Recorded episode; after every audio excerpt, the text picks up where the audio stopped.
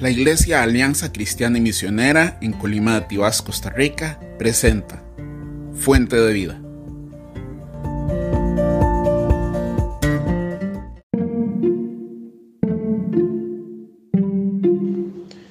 Buenas mis queridos hermanos, que Dios les bendiga. Eh, mi nombre es Alexander Tande, para los que me conocen. Este, quería compartir con ustedes eh, este pequeño devocional y así rápidamente eh, les voy a pedir que me acompañen en sus Biblias al en segunda de Samuel 24. Por título, él tiene el censo provoca la ira de Jehová. Así dice la palabra de Dios. Después de que David había hecho contar al pueblo, su corazón le golpeaba. Y David dijo Jehová, he pecado gravemente al haber hecho esto. Pero ahora, oh Jehová, quita, por favor, el pecado de tu siervo, porque he actuado muy neciamente. Cuando se levantó David por la mañana, vino palabra de Jehová al profeta Gad, vidente David, diciendo, Ve y di a David que así ha dicho Jehová. Tres cosas te propongo, escoge para ti una de ellas, y yo te la haré. Entonces Gad fue a David y se lo hizo saber diciendo, que te venga siete años de hambre en tu país o que te huyas durante tres meses de tus adversarios y que ellos te persigan, o que haya una epidemia en tu país durante tres días. Ahora, pues piensa y mira qué he de responder que me ha enviado. Entonces David dijo a Gad, estoy muy angustiado. Por favor, caigamos en manos de Jehová, porque grande es su misericordia y no caigan a mano de los hombres. Así que Jehová envió una epidemia a Israel desde aquella mañana hasta el tiempo señalado y murieron setenta mil hombres del pueblo, desde Dan hasta Berseba. Se aplaca la ira de Dios, que empieza en el capítulo 16. Cuando el ángel extendía su mano hacia Jerusalén para destruir a Jehová, cambió de parecer acerca de aquel mal. Y dijo el ángel que destruía al pueblo, basta ya, detén tu mano. El ángel de Jehová estaba junto a la era de a la era de Aronúa el Jebaseo. Cuando David vio al ángel que hería al pueblo, dijo a Jehová, He aquí yo he pecado, yo he actuado perversamente, pero estas ovejas, ¿qué han hecho? Por favor, sea tu mano contra mí y contra mi casa paterna. Aquel día Gad fue a David y le dijo, sube y erige un altar a Jehová en la era de Aranúa el Jebuseo David subió conforme a la palabra de Gad que Jehová le había mandado. Arúa miró y vio al rey y a sus servidores que habían hacia él. Aranúa salió y se postró ante el rey con el rostro en la tierra. Aranúa le preguntó, ¿por qué viene mi señor el rey a su siervo? David le respondió, para comprarle la era y edificar un altar a Jehová, a fin que cese la epidemia en el pueblo. Aranúa respondió a David, tómela y ofrezca a mi señor el rey lo que le, le, parezca bien. Mira los bueyes para el holocausto y los trillos y yugos de los bueyes para la leña. Todo rey se, la, se lo da Aranúa al rey. Dijo además Aranúa al rey, que Jehová tu Dios te acepte. Pero el rey respondió a Aranúa, y esta es la parte más importante, no, sino que por su precio te la compraré porque no ofreceré a Jehová mi Dios holocaustos que no me cueste nada. Entonces David compró la era y los bueyes por 50 ciclos. David edificó el altar a Jehová, ofreció holocausto y sacrificios de paz. Así Jehová atendió la súplica a favor de la tierra y cesó la pandemia en Israel. Ahora, queridos hermanos, lo que quiero decirles eh, lo que me hizo reflexionar acerca de este capítulo es lo siguiente.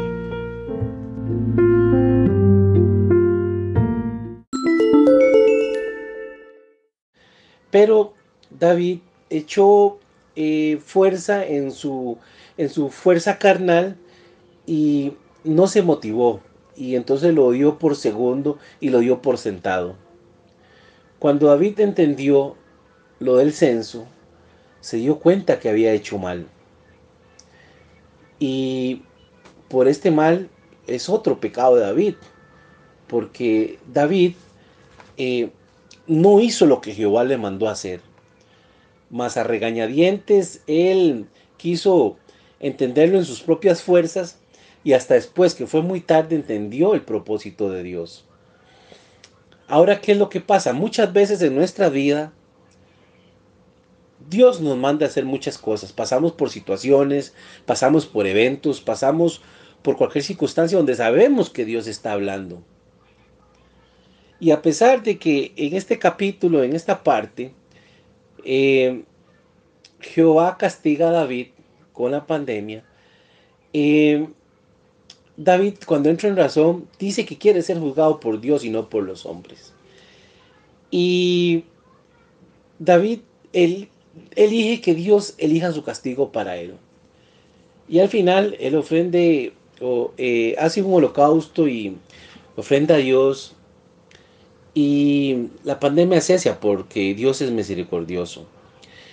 Entonces, muchas veces eh, leyendo este capítulo, me identifico y sé que muchos de ustedes se identificarán.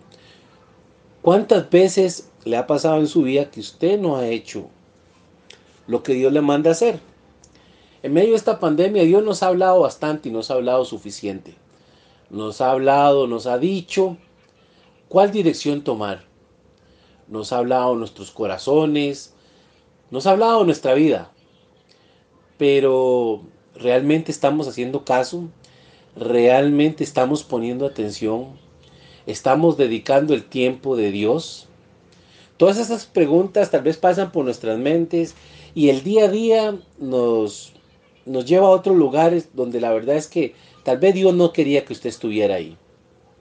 Y nos pone a pensar si realmente estamos siendo verdaderamente hijos de Dios. Ahora, hermano, esta pregunta es para que usted se la lleve en su corazón. ¿Desde hace cuánto tiempo te está hablando Dios? ¿Desde hace cuánto te está pidiendo tu tiempo? ¿Desde hace tiempo ¿Cuánto te ha dicho Dios que quiere tener una relación contigo?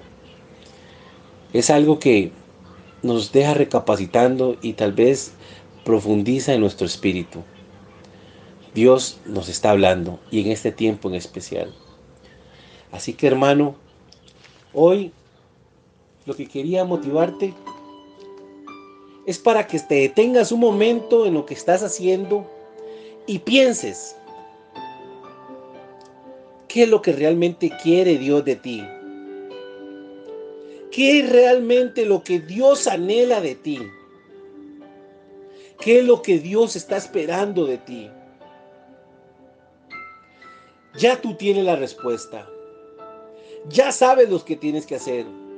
Hace tiempo has dejado de que el mundo te hable, que las cosas del mundo te distraigan que las series, que el internet, que el WhatsApp, que los amigos, que todo lo que hay en este mundo te distraiga de lo que realmente Dios tiene para tu vida.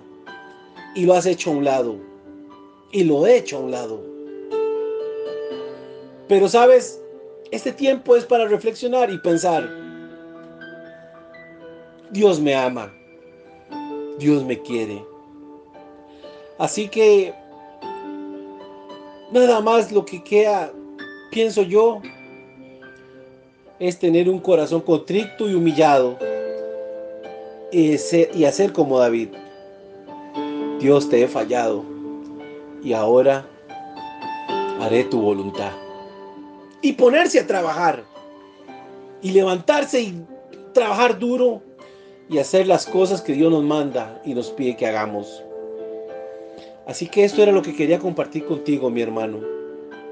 Si estás en una encrucijada, si estás en un dilema, sea cual sea la situación, hay miles de diferentes tipos de pandemia. Puede ser que la pandemia tuya es que tu servicio se está pagando, se está perdiendo, pero la verdad es que sí hay cura en el Señor. Así que, mi estimado, quería que escucharas mi estimada, este, este audio y te hiciera reflexionar. Dios está contigo y quiere algo grande para ti. Sea cual sea la situación que tú tienes, recuerda que Dios quiere una sola cosa, fidelidad. Fidelidad y que tú seas un verdadero hijo de Dios. No lo olvides, Nunca es tarde para empezar. Que Dios te bendiga.